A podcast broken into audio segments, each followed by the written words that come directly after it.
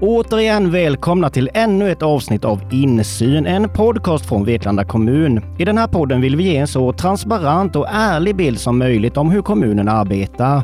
Vi vill att du som lyssnar helt enkelt ska få bättre insyn. Sommaren är äntligen här och många ser nu fram emot sin semester. Men värme kan även innebära att det blir brist på vatten och att det kan införas eldningsförbud i både skog och mark. Vilken beredskap finns då om det blir en riktigt het sommar? För att reda ut detta har vi med oss Anders Kastell från Räddningstjänsten och Marcus Tingvall som är VD på Njudung Energi. Vi som ställer frågorna heter Niklas Karlsson och Johan Knutsson och vi arbetar på kommunikationsavdelningen. Varmt välkomna Marcus och Anders. Tack snälla. Tack så mycket. Vi tänker att vi delar upp det här avsnittet i två delar, eld och vatten. Eh, om vi börjar med vatten och då blir det ju dig Marcus. Kan du berätta lite om Njuding Energi? Det är ju ett kommunalt bolag. Eh, vad gör ni? Ja, vi ansvarar för eh, en mängd samhällsviktiga verksamheter såsom fjärrvärme, vatten och avlopp, elnät, bredband. Eh, vi har en deponi som vi tar emot förorenade massor i. Och eh, ja, alltså en gränsdragning kan man säga att det här är ju verksamheter som eh, på något sätt ingår i det kommunala ansvaret, men finansieras inte av skattemedel utan finansieras då på andra sätt genom avgifter. Men om vi börjar lite basic här då. Det pratas ju en hel del om grundvatten. Vad är det egentligen och hur ser läget ut i Vetlanda?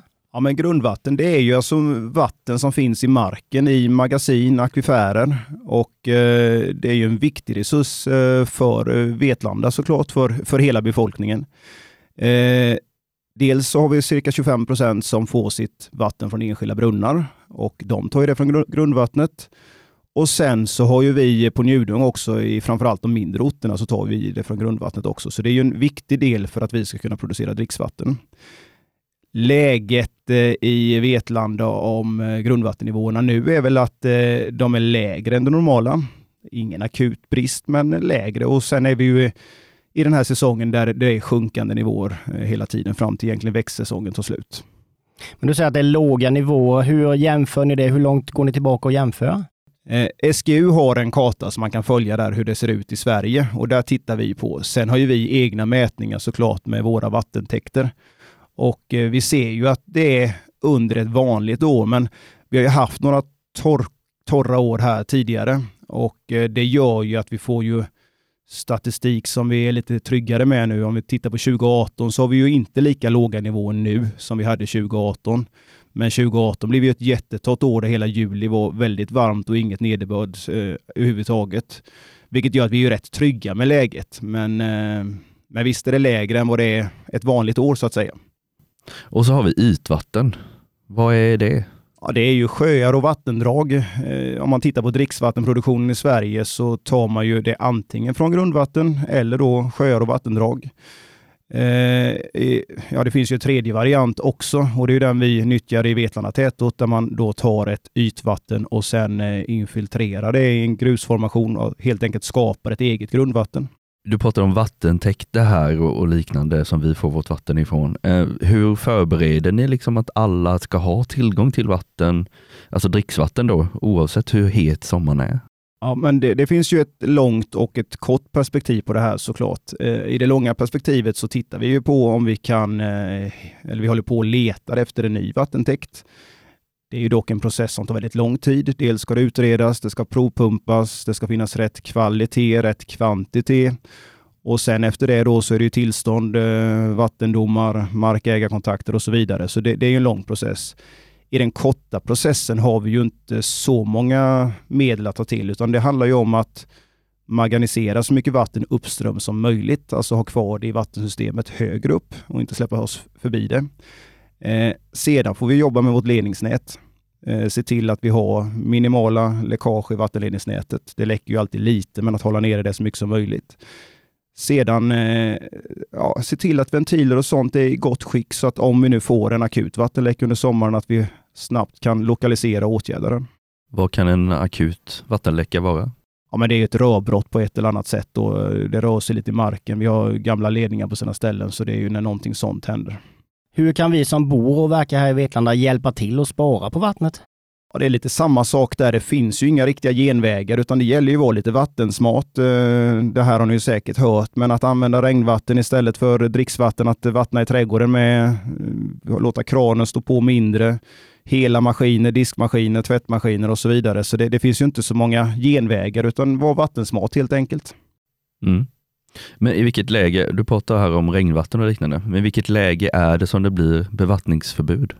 egentligen är det ju när det behövs. Det, det, är så det ska vara. Dels så vill ju vi inte att, utan när, när vi tar ett bevattningsförbud så vill vi att det ska vara skarpt läge. Det ska inte gå inflation i det här, utan tar vi ett bevattningsförbud vill vi känna att kommuninvånarna vet att nu behöver vi hjälp och då är det skarpt och då gör man det eh, av den anledningen.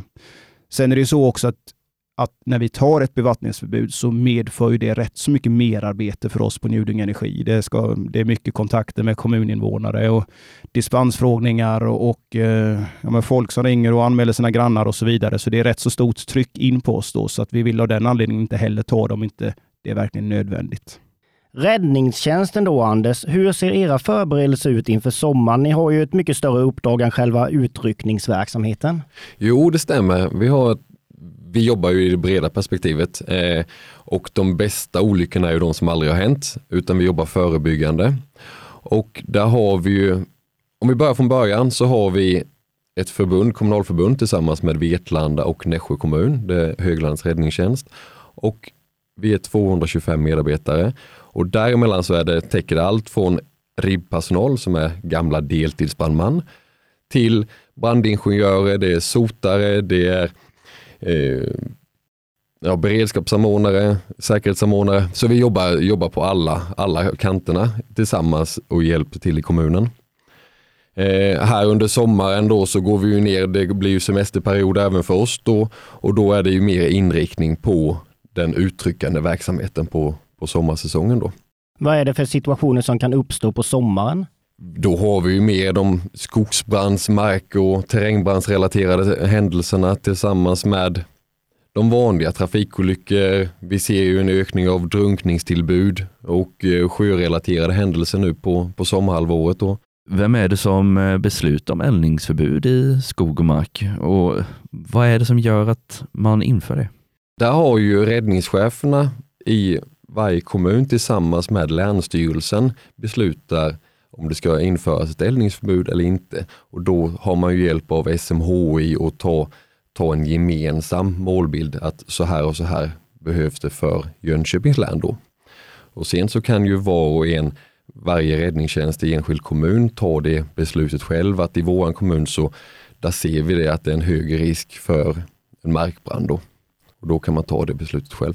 Vad innebär det rent krasst? Förenklar man det då så, så kan man se det att ett eldningsförbud det är ju det att du inte får anlägga en, en öppen brasa i, i naturen.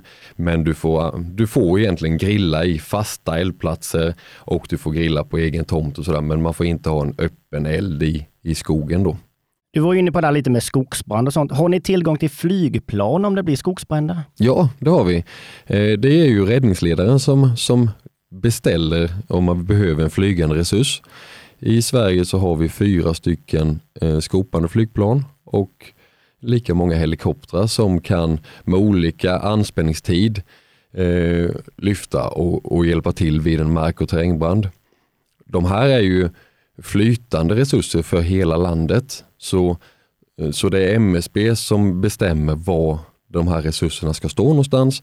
Så Ibland så kan de stå i Växjö för man ser att nu är det, nu är det torrt och bra där nere så där ställer vi för att kunna öka, eh, öka säkerheten där. Och sen så någon vecka senare så flyttar man upp helikoptern till, till Jönköping och placerar den där beroende på hur vädret ser ut i landet. Så det, det funkar väldigt, väldigt bra att göra. Jag förstår att det är väldigt olika från sommar till sommar, men hur ofta på ett ungefär får ni rycka ut på skogsbränder? Jag tittade lite på statistiken där. Eh, om vi tittar på ett normalår så ligger vi ungefär i Vetlanda kommun på ungefär 30 till 40 händelser och då kan jag se då ungefär fem år tillbaka i tiden att vi ligger där omkring på mark och terrängbrand. Eh, sen hade vi en peak 2018 som alla minns den här riktigt varma sommaren. Eh, då dubblerade vi den, den siffran under en fyra veckors period. Så det var ju, vi låg på ungefär 70-75 markbränder i eget område. Då. Och då kan man säga att det var ju egentligen under bara juli månad. Så där var ju räddningstjänsten hårt pressat.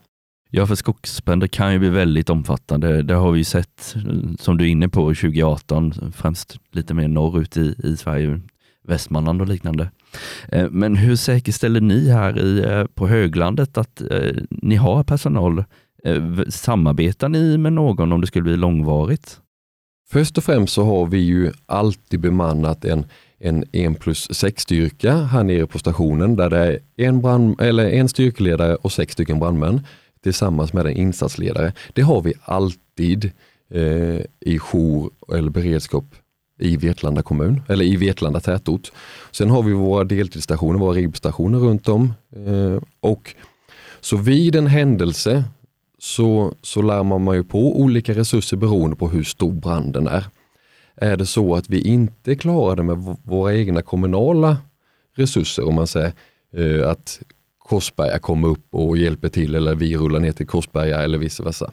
Sen har vi ju samarbetet med RSÖs eh, och det är ju räddningstjänsten sydöstra Sverige. Då har vi ju Sörmland, Östergötland, Jönköping, Kalmar, Kronobergs län tillsammans med Blekinge där vi har ett enhetligt ledningssystem och vi kan låna resurser mellan varandra och skicka resurser där det behövs hjälp.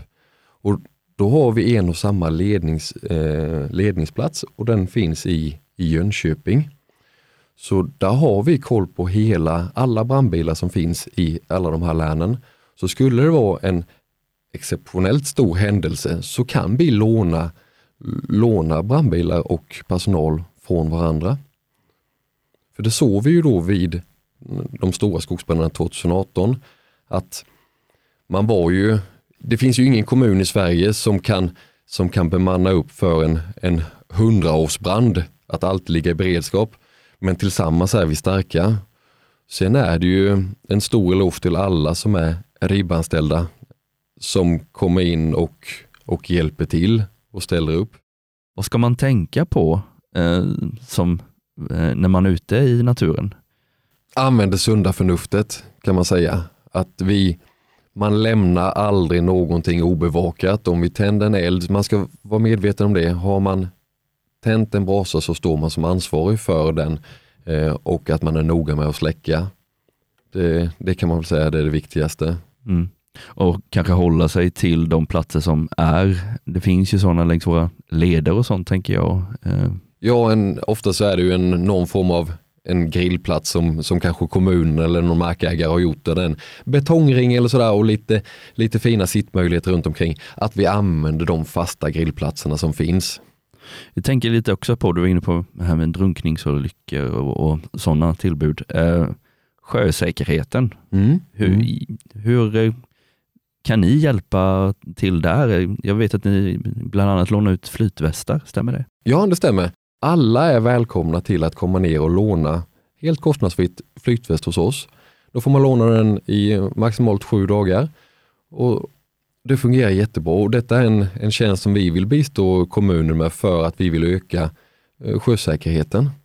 Finns det något annat där som gäller just med sjösäkerhet som eh, ni hjälper till med? Jag vill inte hjälpa till, men jag vill gärna skicka, skicka med det att, att ska man vara ute på sjön, att man använder flytväst, att man har talat om var man är och att man kanske till och med två stycken minst som är ute tillsammans när man är ute och fiskar eller man är ute och badar. Man badar inte ensam och den här biten och att vi tar hand om varandra i sommarvärmen. Om vi ska knyta ihop säcken lite här. Hur ligger vi till just nu inför sommaren med bevattningsförbud och eldningsförbud? Om vi börjar med bevattningsförbud så just nu så är ju det inte eh, läge att ta det. Men det är klart att eh, blir det nederbördsfattigt och eh, värmen kommer här nu så är det ju inte omöjligt om inom en par, tre veckor att vi är där. Vi från räddningstjänsten gör ju likadant som eh, Njuding Energi, att vi, vi följer utvecklingen och ser hur, eh, eh, hur sommarvärmen tar oss till detta och eh, som vi sa innan då, det är ju Länsstyrelsen tillsammans med räddningscheferna som beslutar om det ska vara ett, ett eldningsförbud eller inte. Så, eh, men man kan ju ha det lite med sig att är det riktigt varmt och den här biten så, så kanske man inte ska elda öppet i, i mark och, och i skogen. Var försiktiga med andra ord. Ja, det vill jag skicka med. Och med de orden så avslutar vi veckans avsnitt av Insyn. Tack till Marcus och Anders för att ni kom hit och svarade på våra frågor. Tack så mycket. Tack snälla. Ja, och tack även till er som lyssnar. Vi är tillbaka nästa vecka, då med ett nytt ämne och nya gäster här i studion. Du har lyssnat på Insyn, en poddproduktion av Vetlanda kommun.